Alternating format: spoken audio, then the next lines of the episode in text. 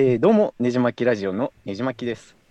今回は東京と京都からゲストの2人に来ていただいてまして、えー早速なんですけどそれぞれ軽く自己紹介お願いしてもよろしいでしょうか？はい。じゃあ、大地さんからあ、私から？わかりました。言ってください譲り合うという 譲り合う。大丈夫です今もう三重さんが行くの？じゃあ私から入りますね。はい。あ、えっと、大地と申します。よろしくお願いします。はいお願いしますはい。えっと、どうしようかな。軽くというと、まあこの後出ると思うんですけど、文学ラジオ、空飛ぶ猫たちという、えーラジオを、と今、もう一人の三重さんと二人でやってます。はい。えっと、三重と言います。はいえっと、京都の祇園で羊をめぐるカフェ、えーという本の話ができるというコンセプトのカフェをやっていまして、で、また、あの、大地さんと一緒に文学ラジオ、空飛び猫たちをやっています。よろしくお願いしまあす。よろしくお願いしますお願いします。はい。で、えーそうですね、今回なんで来てもらったかっていうとですね、あのー僕はそもそも、あのー Spotify のポッドキャストで、えーなんか読書好きが聞くポッドキャストみたいに出てきてたのが、文学ラジオ空飛び猫たちさんのポッドキャストやったんですね。で、まあ、いろいろ聞かせてもらってて、で、あのー先ほどおっしゃっていたように、大地さんとみえさんの2人でやっておられるんですけども、そのうちのみえさん側が、えっ、とね、京都で、京都の祇園で、えー羊を巡るカフェっていう読書カフェをやっておられて、で、そこに、えーちょっと一日お邪魔してですね、いろいろ喋ってたら、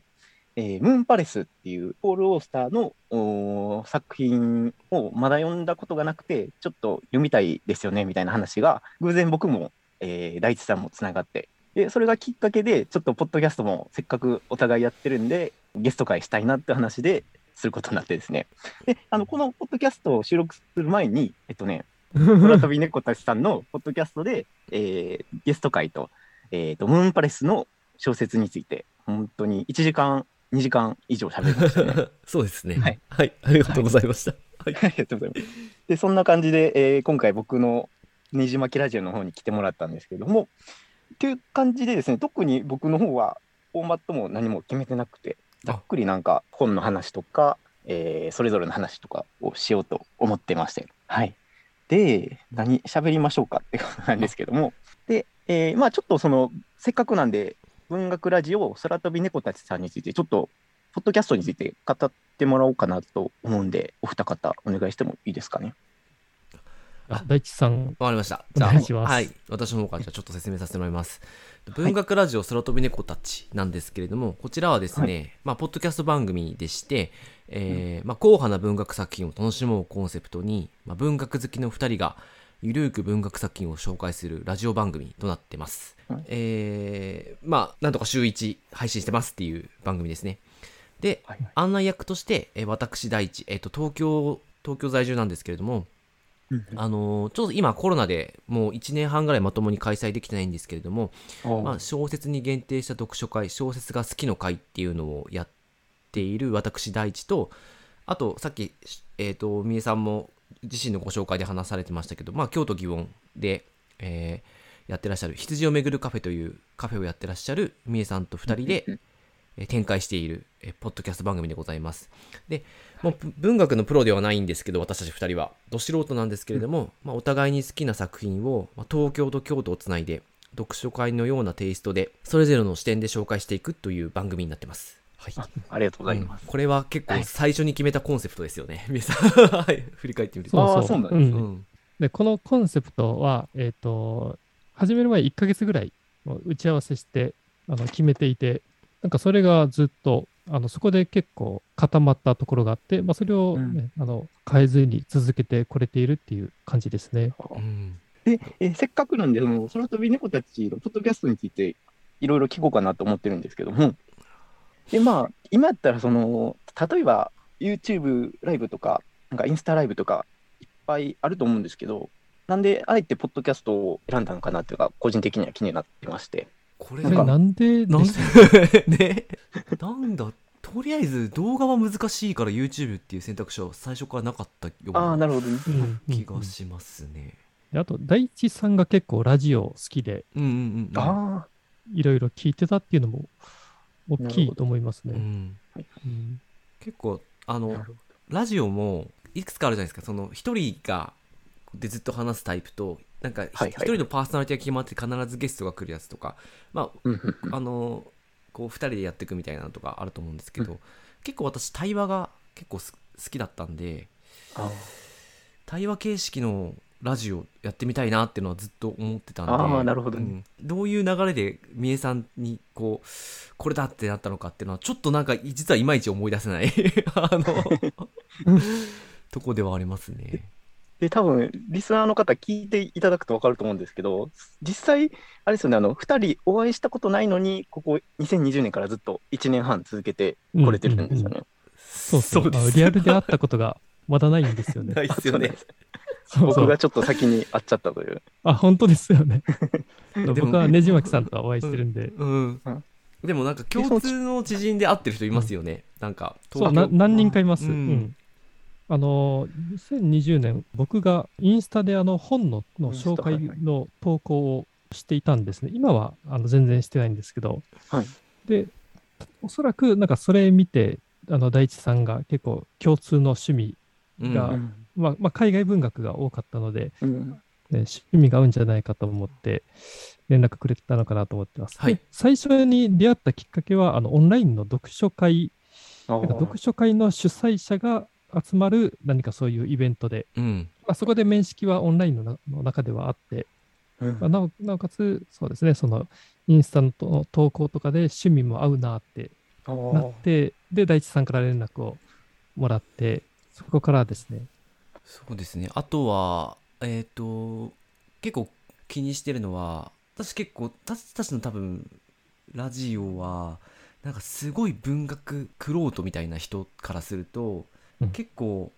まあ、もしかしたらよく分かってないじゃんとか、浅い感想だなとか思われることもあると思うので、そういう方々は正直ちょっと相手にできないというか、ちょっとむ難しいなと思っていて、はいはいはい。どっちかっていうとちょっとこの海外文学読んでみたいけどあんまり読んだことないとか久しいいね。うん久しく海外文学読んでないけど今どういう本が日本で翻訳されてるんだろうとか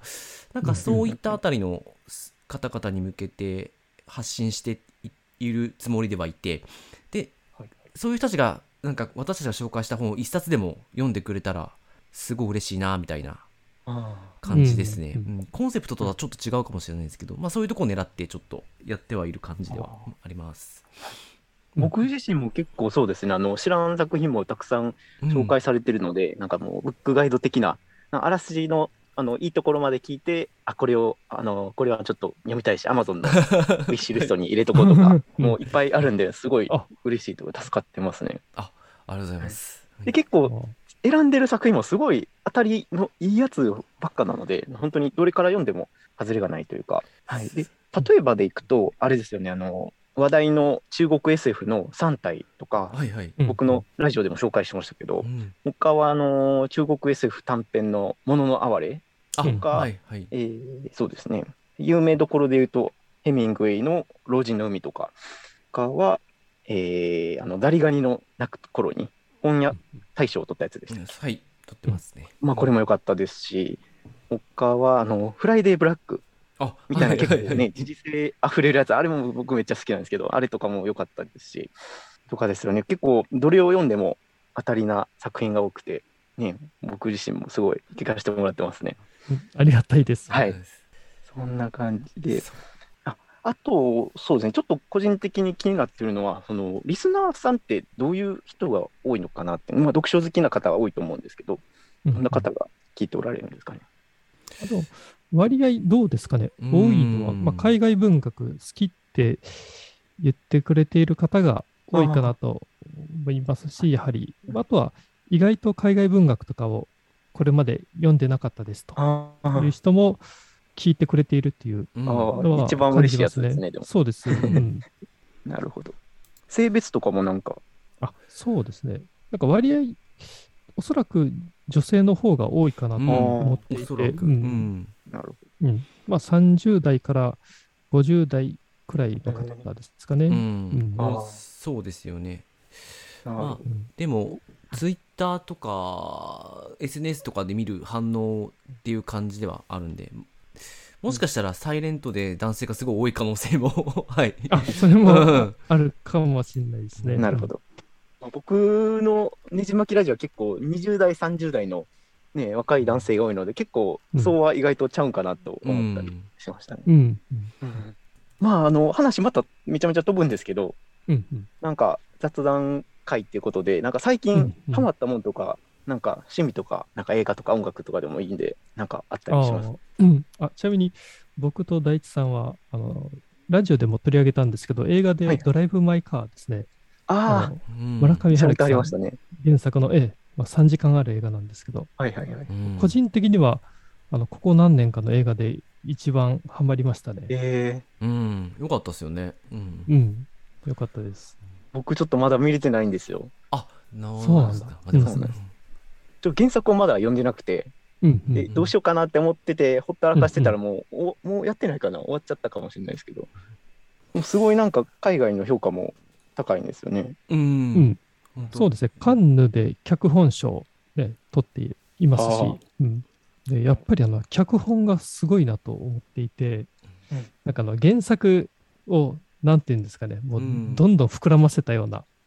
あ映画で。ちょっと脚本を書いてはるんですよね。そうですね、なんか、うん。あの、本当原作読んでなくても、あの、すごく楽しめる映画かなと思いますね。うん。すごかったですね、本当あれね。なんかいろんな解釈ができるんで、うん、うん、誰かと話すとすごい面白い作品でしたね。うん、うん、そうですね、うん。原作はね短編小説ですけど、まあ、3時間のボリュームがあるので、なんか長編小説読んだかのような、なんか充足感というか、ありますね。うん私あと最近ハマってるもので言うと、うん、あのオールフリーのビールにとしてなかなか久しぶりに聞きました、それ。そうでしたね、そういえば。あの、あ、そうですね、三重さんとね、この、なんかちょっとこの間、うん、夜打ち合わせするとき、私がビール飲んでると思ったらオールフリーだったっていう あれなんですけど、うん、あの、なんかコロナになって緊急事態宣言になって京都の方ってどうだか分かんないですけど結構東京お酒が提供できない期間結構長かっあったんですよ。たまたまその本当最初の緊急事態でお酒出せませんよっていう時にえっと、友達が働いてる店に行った顔出して元気か元気かなみたいな感じで行った時に、はいはい、まあ、そこビール屋さんなんですけどいつもクラフトビール出してるとこなんですけど、うん、その時もなんかあの今ビール出せないんでっつってなんかおなんかあの結構世界のあのノンアルコールビールを出したんですよ。でそれであでそれで飲んだら結構普通に美味しくて、あすげえうまいと思ってでそうそういうのにも一時期ハマったんですけど今なんか巡り巡ってあの普通のサントリーのあの体を思うオールフリーってなんかちょっと内臓脂肪がみたいなやつがあって でそれを毎晩1本ぐらい飲んでるんですけどあのなんでこうハマっちゃったかっていうとなんかそれ飲んでも酔っ払わないからあの夜中本読むのにちょうどいいんですよね。あなんか、うん、うん、ねじまきさんあのうちのラジオ来た時マテ茶飲みながら本を読むって言ってたと思うんですけど 私はオールフリー飲みながら、本を読んでます。であとなんか余談なんですけどオールフリーからビールに戻すとそのビールがめっちゃうまく感じるんですよああ確かにね、うん、そのその落差もですねなんか本読み終わった後ちょっと楽しめるのも 結構 なんかなるほど。ちょっとちょっとクズな趣味なんですけど。ってます。えー、はい、なるほど。ああと、そうですね、せっかくなんで、ねじまきラジオも多分多少は聞いていただけたかなと思ったんですけど、なんか聞いて、どうです？なんかこのエピソードが良かったとか、つまんなかったとかってあったりします、うん、そうですね。あ僕から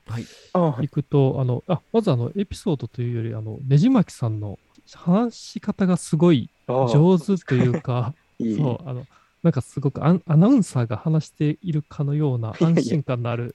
話し方だなと思っていて、なんかすごい聞いてて心地よかったですね。ありがとうございます。まあ、あと本当ね、話題が豊富とかいろいろあると思うんですよ。やっぱりあの、個人的には世界一周の話がはい、あ好きであの、アイルランドから始まってるんですよね。あそうですねね。なんか世界一周で、なんかスタート地点がアイルランドっていうのも、なんかすごい面白いなと。そうなんですね。友達のとこにいたんで、はい。なんかゴールとかクライマックスとかじゃなくて、スタートがアイルランドだったっていうところ好きですけど、他、あの、アフリカも確か行かれて、そうですね。モロッコでしたっけ？はいはい。そうですよね。いや、モロッコとかもちょっとどういうところなんだろうって、あの、気になっていたところとかもあって、はい。なんかね、そういった話してるのも面白かったし、いや、これなかなかすごい体験してあるなって思って、そうそう、なんかそういったとこでは、なんか、ねじまきさんのラジオってなん、なんだろうな、エピソード一個一個に何か、ね、あの、引っかかるというか、強烈というか、もうこれはっていう、なんかネタが入っているなっていう、なんかそんな印象があります。私あのあの三重さんほど全部聞けてないんですけど今の話聞いて世界一周ちょっと聞きたくなりました。すごい面白そう。で私初めて聞いたのが三重さんに紹介されてあの、はい。聞いた時に確かちょうど3体の会のぐらいの時だったと思うんで3体の聞いたんですけどでその予想がすごい面白くて、うんうん。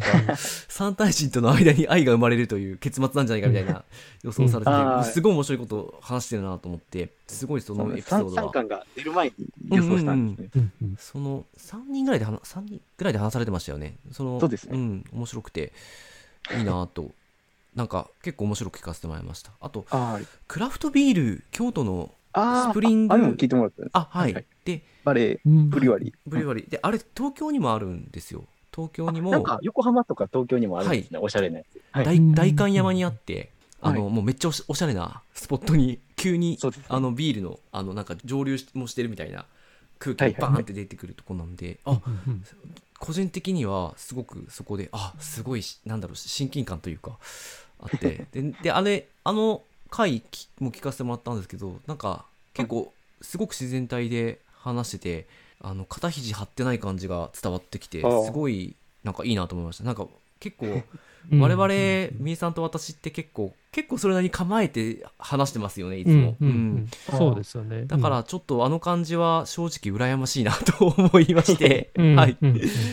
なんか取り入れられないかなってちょっと思いました。うん。いえいえ。いや、あれはでも、あの、同じくゲイポッドキャストをやっておられる大輔さんという方と、はいはいはい。ほんまに、ほんまになんか、収録というより飲んでるとこをあただ撮ったみたいな感じなので、なるほど。だからはい。自然体というか、ほんまに雑談みたいな感じうんうんうん。になってて、うんいや結構話も全くなんか話、この話をするとか決めてなかったんですけど、うんうん。お互いなんかご飯とかフード系の話が好きなんで、うん。すごい盛り上がって楽しかったなっていうのが思い出としてありますね。なんかその雰囲気多分すごい伝わる回だったんで結構聞いててなんか、すごいなんかうん、リラックスできました。はいはい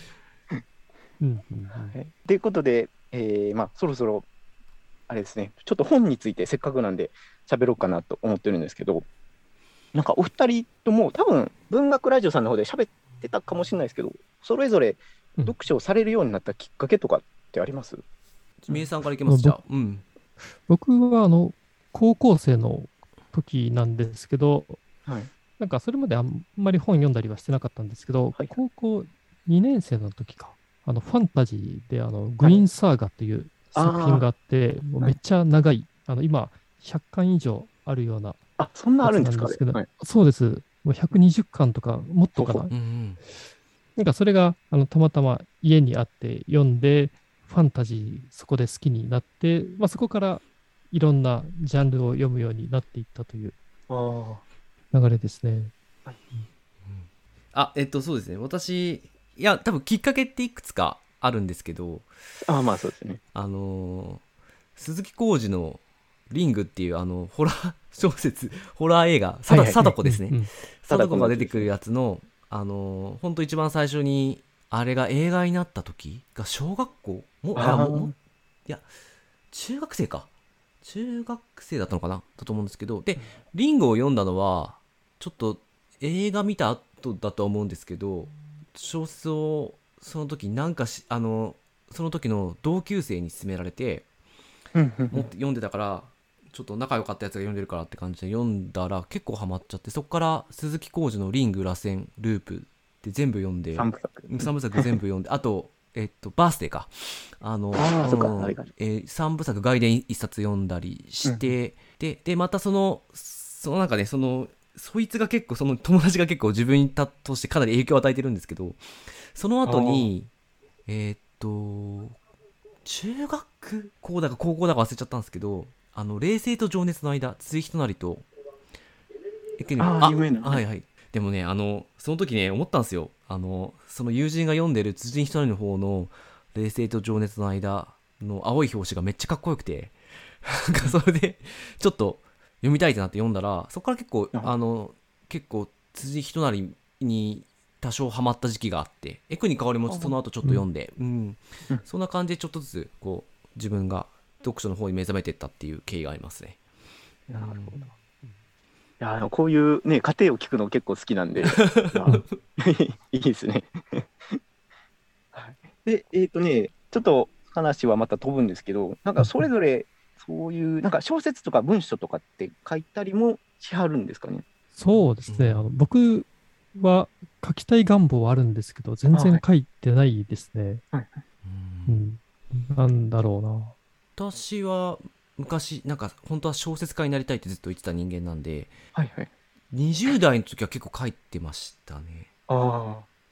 あでも結構って言ってもそんな量はないですけど、うんはいはいあの文学界新人賞とかにい一度かに同え合し,、ーすごいしてみたんですけどもううん全然箸にも棒にも引っかからずみたいいえないえい感じでした、え。うん、うん。やでもこんだけ読むとなんか書いてみたくはなりますよね。できるかどうかは置いといて。そうですよね。なんか、そういう気持ちが芽生えてくるってことはあるんですけど、うんなかなかね、そう、書くっていうところには至ってないんですね。でもねじねじまきさんは、まあ、ブログね、書かれてますけど、そういう書いたりっていうのは、あるんですか？ちょこちょこ短編小説的なのは書こうと努力してボツになってみたいな感じなんで、でもこのに僕29今29なんですけど29歳のうちになんか短編集みたいなのを Kindle で出せればなと思って、ああまだちょっと全然触れてないんですけど、いやりたいですねでも。そんな感じで。いですね。うん。えっとね、えーあとせっかく多分おあの2人ともかなり本には詳しそうなのでなんか僕が好きそうな本とかをうんうん教えていただければなと思ったんですけど、うんなんかぼこういうのが好きとか言った方がいいいいんですかね？あそうですね。ねじまきさんのうん好みを教えていただけたら。あー結構そうですね、こう、実話に、まあ、ムーンパレスみたいに結構実話とか実際の舞台、場所を舞台にしたフィクションと本当にありそうな話の間ぐらいのやつが好きかな。多 分難しいと思うんですけど、なんか、なんやろ。う。完全にファンタジーももちろん好きなんですけど、今読んでみたいのはそんな感じですかね。うん。多分まうん。あ例えばそのリングとかも多分フィクションですけどリアリティやるやつうんうんなんで、そういうなんかあラブストーリーじゃないなんか重厚な話が読んでみたいですね。ってなるとみえさんあれしかないですよね。ですか？何ですか？すすべての見えない光しか。ああ、はい。実際の第二次世界大戦うん。あーめっちゃ面白そう。扱ってるし、うん。えっ、とサンマロ舞台サンマロなんですけどフランスの。ああのー実際の街が出てくるし。えー、うんうん。あありがとう。それもうでもあウィッシュリストに入れておきます。めちゃくちゃ長いですけど、うん。あそうなんですね。うん、えうん。あありめちゃくちゃがとうございます。長いし、あとめっちゃな泣ける。泣けるんですよね。あー。そうですねボロボロに泣いてしまう。そうですね。そうですね。うん。他なんかみえさん、そうですね。僕好きな作家で、コーマック・マッカーシーというああ、おっしゃってアメリカの作家がいて、はい。えー、とその人が書いた「すべての美しい馬」という。小説があって、はいはいはい。まあ、これもあのカウボーイ小説で、えー。まあ、なんだろう、まあ、古き良き、まあ、はい。西部の、まあ、南部ですかね、アメリカ南部のカウボーイの、まあ、青春、まあ、青春であり、戦いでありっていう、そういう話があって、で、これがあの、えっ、と、国境三部作という、まあ中はい。そうです結構ボリューミーです。この中の一巻目で、まあ、この、えーと、まあ、三部作なんですが、それぞれ独立していて、あねまあ、僕一番好きなのは、その、あの、2番目の越境という作品が好きなんですけど、まあ、結構ね、あの、まあ、最初に読むなら、この、ー一作目。巻目というか、一作目の、すべての美しい馬は、なんか結構ね、登場人物もすごいかっこいい、もうお兄ちゃん出てきたりして、うんあうん。絶対好きなやつですなんかもう、そうですね。なんかあの、読むとすごく馬に乗りたくなる本ですね。うん。あーありがとうございます。はい。うん。他なんか、あの、うん。ドキュメントの方であれですね、京都が舞台の小説で、砂漠の青が溶ける夜。あこれもなんかタイトルは見たことあるんですけど、まだ読んだことなくて、ちょっとこれもチェックしてみようかなと。あうんそうです。これもね、京都舞台で、あの、あえっと、小説すばる新人賞っていうのを取あってー、もうあの、中村梨里さんという作家さんが、うんのまあ、デビュー小説なんですね。そうです。うんまあ、数年前に出た小説なんですけどね。まあこれもすごくあの、なんていうんですかね、あの、あのまあ、文章も骨太でうん読み応えがあって、しかもあのモロッコも出てくるんで、えうーんあの結構印象的な描写とかもあったりして、はははそうです。ああと、もう、絶対読まなきゃですね、これは。そうですね。で、そうですね、せっかく、まあ、読書の話をしてきたので、あの、それぞれ読書会をオンラインとオフラインとでも開催開催されてて、それについて軽く喋っていただいてもいいですかね？あ、わかりました。どうしよう。はいじゃあ、私の方からいきましょうか。えっと、文学ラジオスロ飛び猫たちという活動としては、オンラインで開催してたりするんですけど、で、はい私は、私が、まあ、個人、まあ、何人かちょっとが一緒にやってくれてる人いるんですけど、はい私は、まあ、あの、東京都内で、えっと、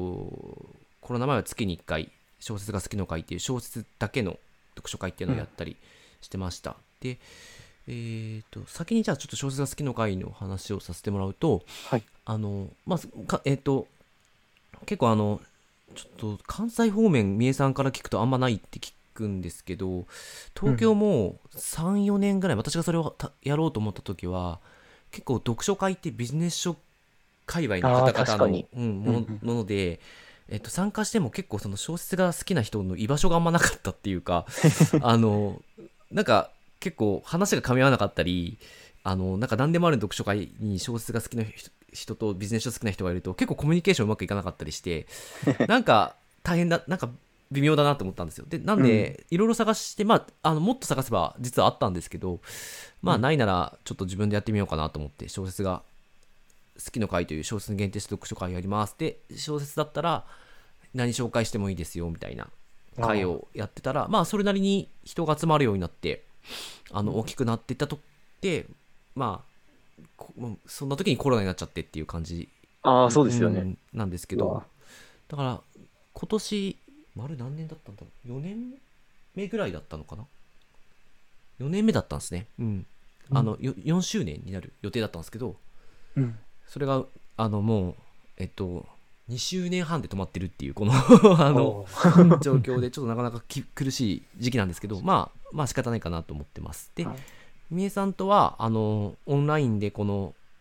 文学ラジオで紹介した本とかを課題本にしてあの他のリスナーの方だけじゃなかったんですけど、えっと、一般に応募してあのいろんな人と話してみようみたいな会を定期的に最近やってます、うん。うんほぼ今僕も月一回参加しようかな。あお願いしますお願いします。はい。僕もぜひしたいなと思ってたんですけど、ちょっと予定が合わなかったりとかして、うん。またフラッと参加させてもらうんで、はい。ぜひもうぜひ、うん来てほしいです。うん。そうですね。まあ、僕は、あの、読書会はやってないんですけど、うん。あの、カフェは、あの、週に、はい。えー毎週日曜日していて、まあ、そこではあの本の話ができるというコンセプトで、はい。まあ、その来た来た人たちで、まあ、それぞれあの興味のある本の話をあのしていくというようなことをしていて、うんやっぱりその、あの、まあ、カフェしようって思ったあの一つが、なかなかなかその本の話ができる場が少ないなっていうのは感じていて、で、やはり読書会って日程合わないこととかって本当、あの、よくありますし、はい。なんか自分が喋りたい本が課題本で来ることってなかなかないので、うん。まあそういったところではもうちょっとハードル低めで、まあ、気軽に話しやすい場としてカフェをやってますね。あありがとうございます。もうあの、あれですね、あの、ポッドキャストの説明欄にガッと載せとこうかなと思うんで、あの、リスナーの方はぜひ見て、東京と京都の方、見ていただければなと思います。ありがとうございます。ありがとうございます。はい。まあ、そんな感じで、えっとね、まあ、せっかく、そうですね、あの、大地さんの方は東京なんですけども、三重さんがせっかく僕と一緒の京都っていうことで、ちょっと、ここは、あの、京都事情について、うん。えうんうんー語ろうかなと。僕もねじまきラジオでそんな京都について語ることはないんですけど、せっかく京都の方来ていただいたんで、まあ、おすすめの、なんか、京都の、なんやろ、カフェとか、バーとか、なんか本屋とか、なおすすめのショッピングとか何でもいいんですけど、いくつかおすすめがあれば教えてほしいなっていう感じですね。わかりました。まあ僕も京都事情にあの決して詳しいっていうわけではないんですけども、いい、はいはい。まあ、あくまで個人的に好きなというところで行くと、カフェだと、あの、クラスという、あのうん、コーヒー屋さんがあって、まあカフェですね。はいあの今はあの西陣であの、まあ、ロースターですね、あの焙煎していて、はい。で、えっ、と、恵比寿川というところと京都駅前に店舗があって、で僕あの職場の近くで、まあ、京都駅のあの前のあのカフェにはよく行っていて、なんかそこのクラスコーヒーはすごいもう世界中のいろんなあの豆を扱っていたり、結構あいろんな種類がね、あの入れ替わったりして、そういうのが楽しめるっていう。で、あの、僕のカフェでもこのクラスの豆をあのあそうなんですねずずっと使っていて、あーうん、なんかすごくもう、店員さんもすごくあの、もう気さくな人ばっかりなんで、なんか行くといいですね。もう、ね、まあコーヒーも楽しめるし、なんかその場も楽しめるしっていう、すごい大好きなカフェですね。うんで、あと、えっ、と、あ、せっかくなんで、あの、バーも一つ紹介ああ、はい。できたらと思うんですけど、あの、バードランドっていうバーがええうん祇園にあって、はいはい。ここはあのジャズバーで、ああ、やっぱそうなんですね。そうですね、まあ、今ね、ちょっとご時世的に、あのーまあ、営業状況っていうのは、あのその時々で変わるとは思うんですけど、うん。まあ、ここのあのマスターが、まあ、僕の友達でもあるんですけども、あのアメリカが帰りの人で、ええあのもともと高校卒業してあの音楽の勉強でニューヨークに行ってて、あミュージシャンなんですね、本当に。はい。あミュージシャンですかね、サウンドエンジニアかな。あそっち。ええそ そっちでそれもめちゃめちゃ。はい。そうそう。で、まあ、10年間、まあ、30代の時に日本に戻ってきて、はいなんですけど、結構行くと、そのアメリカ話とかですね、うん。あのめっちゃ面白いネタを持ってはるんで、ええあのねじまきさん行くと、なんか結構ね、あのー盛り上がるんじゃないかなとあ話できそう思いますですね。ね。そうですありがねとうございます。えうん。うん面白そう。私も行きたいです。バードランド。いいそうですね、バードランド。うん。で、ここはあのジャズバーなんで、ね、あのコロナ前とかはね、あの実際ピアニストが週末は弾きに来ていたりして、もうそういう雰囲気とかもすごいいいお店なんで、そうですね。あ、あとはですね、うんちょっとせっかくなんで本屋さんも、ああ、なんはい。か一つ、あのレ京都のか烏丸池というところにあるあのレティシア書房という、はいはい。これはもうあの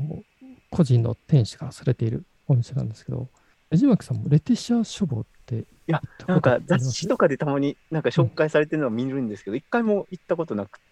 なんだろうな、なんかすごく、あの、品揃えがいいというかですね、あの、まあ、ジャンルいろいろ、もちろん文学以外にも音楽とかですね、いろいろあるんですけど、結構海外文学のの棚の、なんだろうな、その、セレクトとかが、なんか僕好みというかですね、結構ねじまきさん行くと、その、まあ、文学の棚も、なんか掘り出し物が見つかるんじゃないあかと思うような、なんかね、そういう、すごいいい感じのセレクトをされていて、今日行ってみようかなってレベルですね。あ、ちょっと行くんで。そうそう。ちちなみに僕も今日収録の後ちょっと行こうと思ってるんで、あ、あらあらら。そうなんですよ。そうそう。しかもこのレツシア書房のあの、店主さんもすごいもう気さくでいい方で、あの、本当相談すると、あの、いろいろ本について教えてくれるので、ね。まあ、もちろんね、ちょっとあの店の混み具合とかによったりはするんですけど、どあありがとうございます。うん。えーもうなんかもうどれも気になるやつばっかあったんで、ちょっといろいろで調べて ちょっと行こうかなと。はい。あちょっとまた載せてブログとかに載せていこうかなと思うんで、うん。はい。うん。うん。またぜひぜひうん。リスナーの方もっていう感じで。気になる。えーうん。まあちょっと話はまた飛ぶんですけども、せっかくなんで、あの、ねじまき自身が、まあ、リスナーの方みんなご存知だと思うんですけど、ゲイっていうことで、まあ、お二人とも、聞いていいかわかんないですけど、ストレートというか、男性で女性の方が好きっていう認識で合ってますかね。そうです私はそうですあはい僕もそうです。はい。ということで、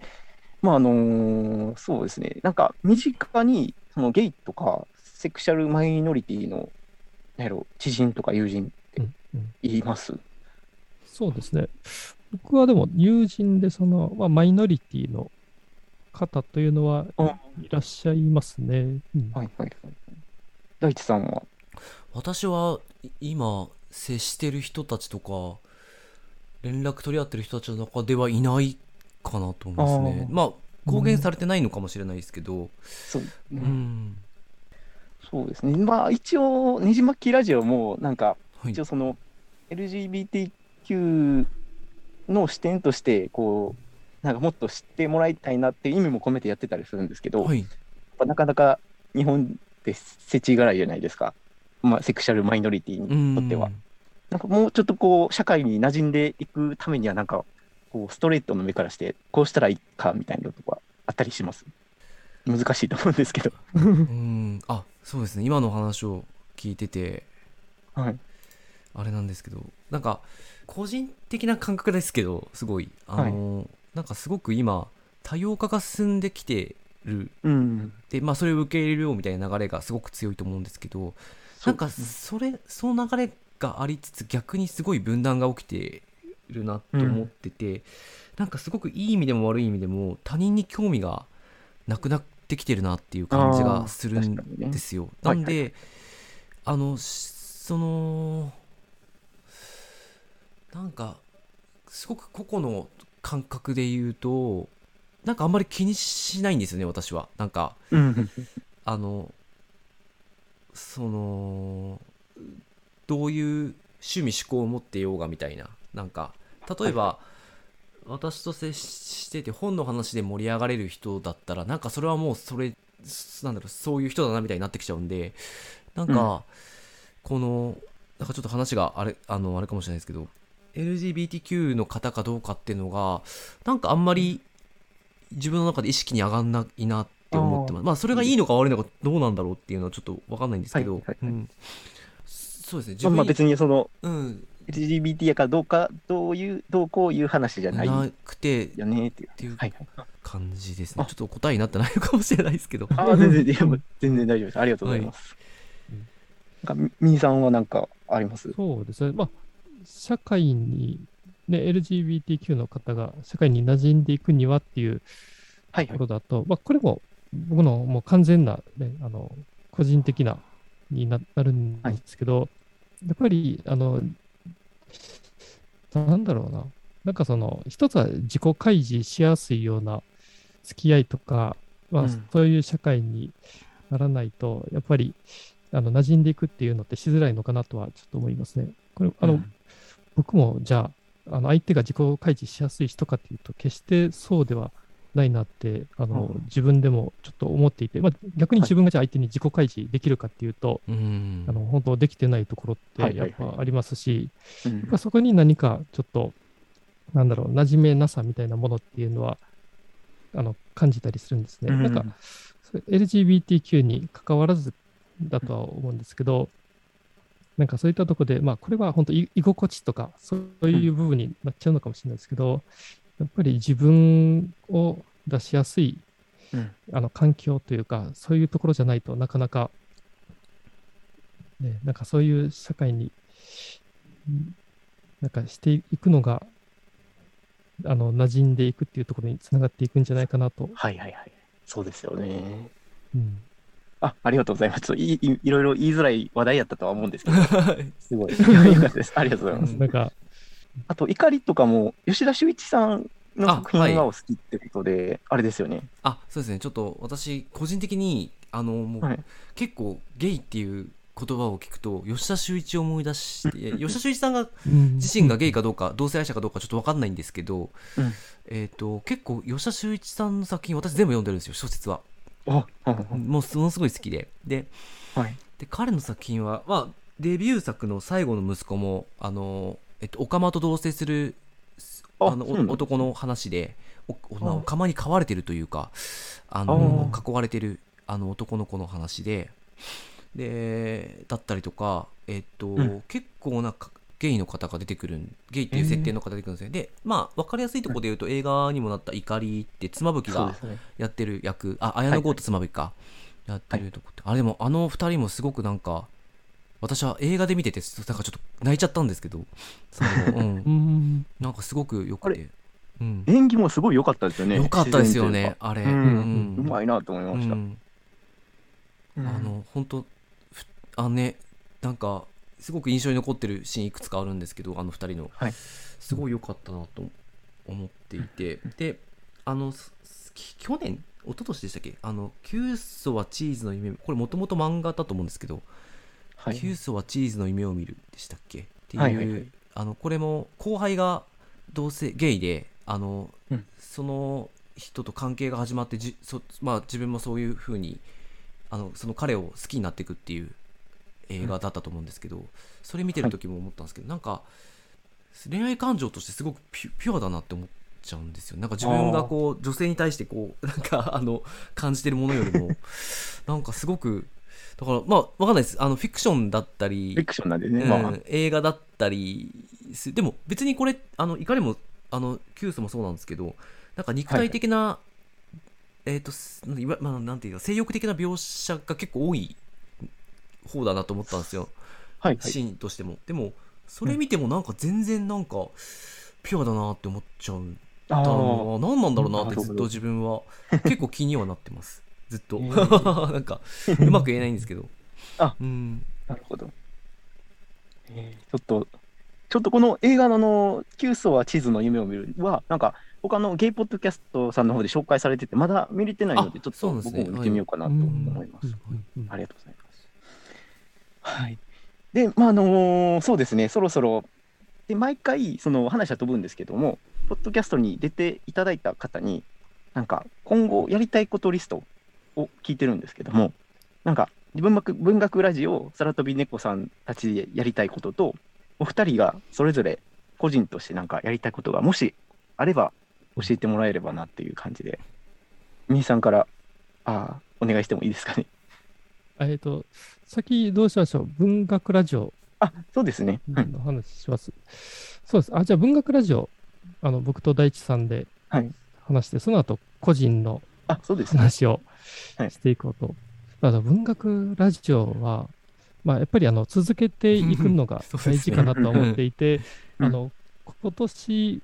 6月にあのやっぱり続けていくことで、結構聞いてくれる方があのどんどん増えたっていうのがうんあったので、やっぱ続けていくと何かあるんだなと。あの文学ラジオで取り上げる本が、あのこれやっている自分たちが毎回その読むと本当感動するような、やっぱすごいいい本と出会えているんで、うん。まあ、そういったところではなんか自分たちが楽しんでうん続けていって、で、続けていった先で何か起きるのかっていうのを、なんかそこに一喜一憂してっていう、なんかそういう楽しんでいきたいっていうのはありますね。あちょっと目標というところとはね、違うのかもしれないですけど、ああ、いいいい。あありがとうございます。大地さんどうですか？いや、まあ、みえさんと一緒で、とにかく、これを続けていくっていうのが一番の、とりあえずの当面の目標かなと思ってるのと、あとは、なんか、ちょっと今、みえさんと話してますけど、しおりをね、作ろうとしてますね。うんうんおお、いいですね、グッズとして。はい。うんで、それ、どういう使い方するかっていうのがちょっと、うん あの、まだ全然模索中なんですけど、まあ、なんか、あの、こう、どう、どうやって配ろうかなみたいなのあるんですけど、ちょっとしおり作って、こう、みんなに愛着持ってもらえたらなって、ちょっとはいはいはい。思ってますね。うんうんえーうんすごい。オリジナルしおりですね。そうですよね、もう、ラジポッドキャストもちゃんとやってはるし、一応、ノートも読書会もやってはるんで、もうそうですね、やることといえば、続けることと、なんか、ね、なんか、さらにプラスアルファみたいなことがうん。あれかって感じなんですけど、はい。あちなみに、ねじまきさん、どうでしょう？あの、文学ラジオで、この先、こんなことやったら面白いんじゃないかっていうのが、ああ、聞きたいですね。うん。あれば、そうですね。なんか、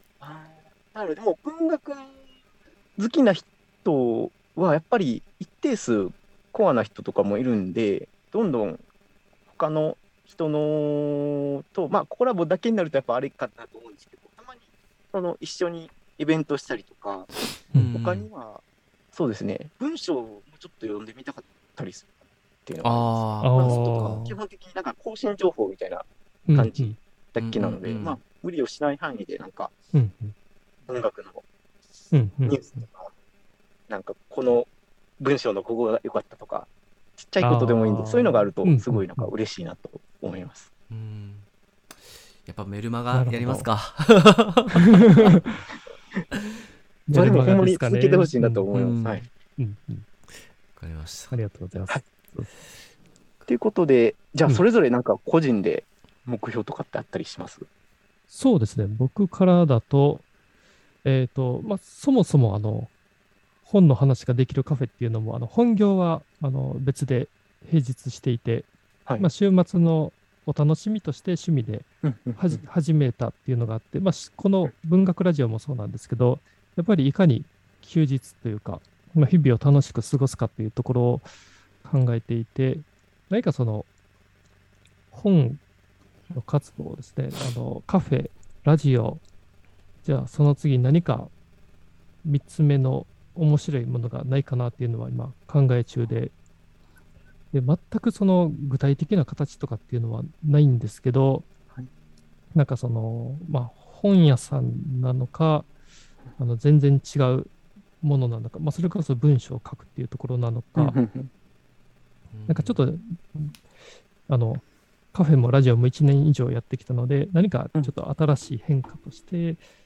ちょっとね、3つ目のやったことのないことをやってみたいっていう、そういう、まあ、目標というかあ願望はありますね。ああ、いいですね。あ僕、ふと思ったんですけど、あの、最近流行ってるあの、ジンってわかります？あ、はい、うん、うん。はい。うんあれとかうんになんか、あると、なんか読者さんも巻き込んでやったらすごい面白いんじゃない？うん結構普通うにんうん。投稿してくれはりそうですけどね。なんかなるほど。できそうなじ。感じがします。そうですね、確かに。うんあの、ラジオでも、あの、今、50何冊か紹介してるんですけど、そうですよね。ね、これがもし100冊とかになったら、そのあー100冊をまとめたフリーペーパーとか、うんあーも面白いかもって思ったりはいはいしたので、まあね、でも確かにそうですね、そういううんラジオじゃなくてもジンを作ってみるっていうのは楽しそうですね。ほな、じゃあ、大地さん、あ、はい。なんかあります？目標そうですね、私もまあ三重さんに近いんですけどなんかプラスオンの活動したいなとは思いつつ、けまああとはやっぱりそうですね。本関係で言うとちょっと最終的にはこうブックカフェバーみたいのやってみたいなみたいな気持ちが結構強いんですけど、まあ、それに対してどれぐらいの感じなんかオーナーで誰か雇ってやるのかとかでたまに自分が立つのかとかあのそれともどっかのああの三重さんみたいに一日借りて曜日店長みたいな感じでやるのかとかまあいろいろ方法あると思うんですけどなんかどそういう形のことはやってなんか自分の場所を作りたいなっていうのはなんか個人的にはすごく思ってます。で、それがなんか多分、最終も、近々のなんか、大きい目標かなと思って、でも何も動いてないんですけど、なんか大きなやりたいことだなと思ってて、で、そこにど。行くために、例えばこのラジオのリスナーを増やしておいた方がいいかなとか、うん。自分のことをしてもらうためにとか、あと他になんか活動を加えて、えっ、と、文学ラジオ以外のこう、音声コンテンツを作ってみるのがいいのかとか、なんかそういうのもちょっと考えたりはしてるんですけど、ああまりでも具体的に動いているものは今特になく、こう、感じですかね。あでも可能性はいろいろありそうですよね。そう、なんかそうなんですよ。だからいろいろ探ろうと思ってるんですけど、なかなか結構、このラジオと他の仕事にも時間取られてるので、ちょっと、まあそうですよねん、あの、すごいコンスタンスに動けてるわけではないですけどってとこですね。うんはい、あとコロナが落ちもうもうちょっとしたら読書会を再開したいと思ってます。おお、そうですよね。うん、そうですね。うんあじゃあ、いろいろありがとうございます。もしね、店がオープンしたら僕も、ね、クラフトビール持っていこうかな。はいいいですね。京都から。うん、あのぜひ。そうですね。そう一一緒に飲みに行きたいですね。あそうですね、まずそれですね。3人で東京か京都で集そうまって。っすね。あ、そうですね。うん行きたいな。その京京都のあのスプリングあのあブリュワリーバレーブリュワリーブリュワリーちょっと行きたいですね。東京とどんな違いがあるのかなみたいなの見たいです。確かにうん、